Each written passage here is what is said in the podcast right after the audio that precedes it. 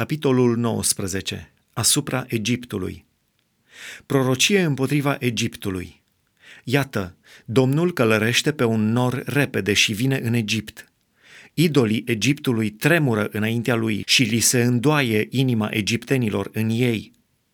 Voi înarma pe egipteni unii împotriva altora și se vor bate frate cu frate, prieten cu prieten, cetate cu cetate, împărăție cu împărăție.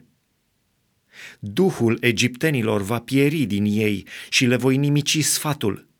Atunci vor întreba pe idoli și pe vrăjitori, pe cei ce cheamă morții și pe ghicitori. Voi da Egiptul în mâinile unui stăpân aspru și un împărat fără milă va stăpâni peste ei, zice Domnul Dumnezeul oștirilor. Apele mării vor seca și râul va seca și se va usca. Râurile se vor împuți, canalele Egiptului vor fi goale și uscate, pipirigul și trestile se vor vesteji. Livezile Nilului de la îmbucătura râului și toate sămănăturile din valea râului se vor usca. Se vor preface în țărână și vor pieri. Vor geme pescarii, se vor boci toți cei ce aruncă undița în râu și cei ce întind mreji pe ape vor fi nemângâiați. Cei ce lucrează inul dărăcit și cei ce țes țesături albe vor fi acoperiți de rușine. Stăpânitorii țării vor fi întristați și toți simbriașii vor fi cu inima amărâtă. În adevăr, voivozii țoanului au înnebunit, sfetnicii înțelepți ai lui Faraon s-au prostit. Cum îndrăzniți voi să spuneți lui Faraon, noi suntem fiii înțelepților, fiii străvechilor împărați? Unde sunt înțelepții tăi? Să-ți facă descoperiri dumnezeiești și să spună ce a hotărât Domnul oștirilor împotriva Egiptului. Voivozii țoanului au înnebunit.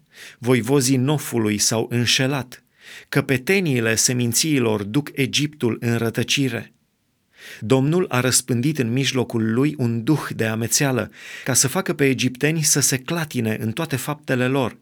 Cum se clatină un om beat și varsă, și Egiptul nu va avea pe nimeni care să poată face ceva, nici cap, nici coadă, nici ramură de finic, nici trestie. În ziua aceea, Egiptul va fi ca o femeie. Va tremura și se va teme, văzând mișcarea mâinii Domnului oștirilor, când o va ridica împotriva lui. Chiar și țara lui Iuda va fi o groază pentru Egipt. Cum i se va vorbi de ea, se va îngrozi, din pricina hotărârii luate împotriva lui de Domnul oștirilor. Egiptul împreună cu Asur și Israel. În vremea aceea vor fi cinci cetăți în țara Egiptului, care vor vorbi limba Canaanului și vor jura pe Domnul oștirilor. Una din ele se va numi Cetatea Nimicirii.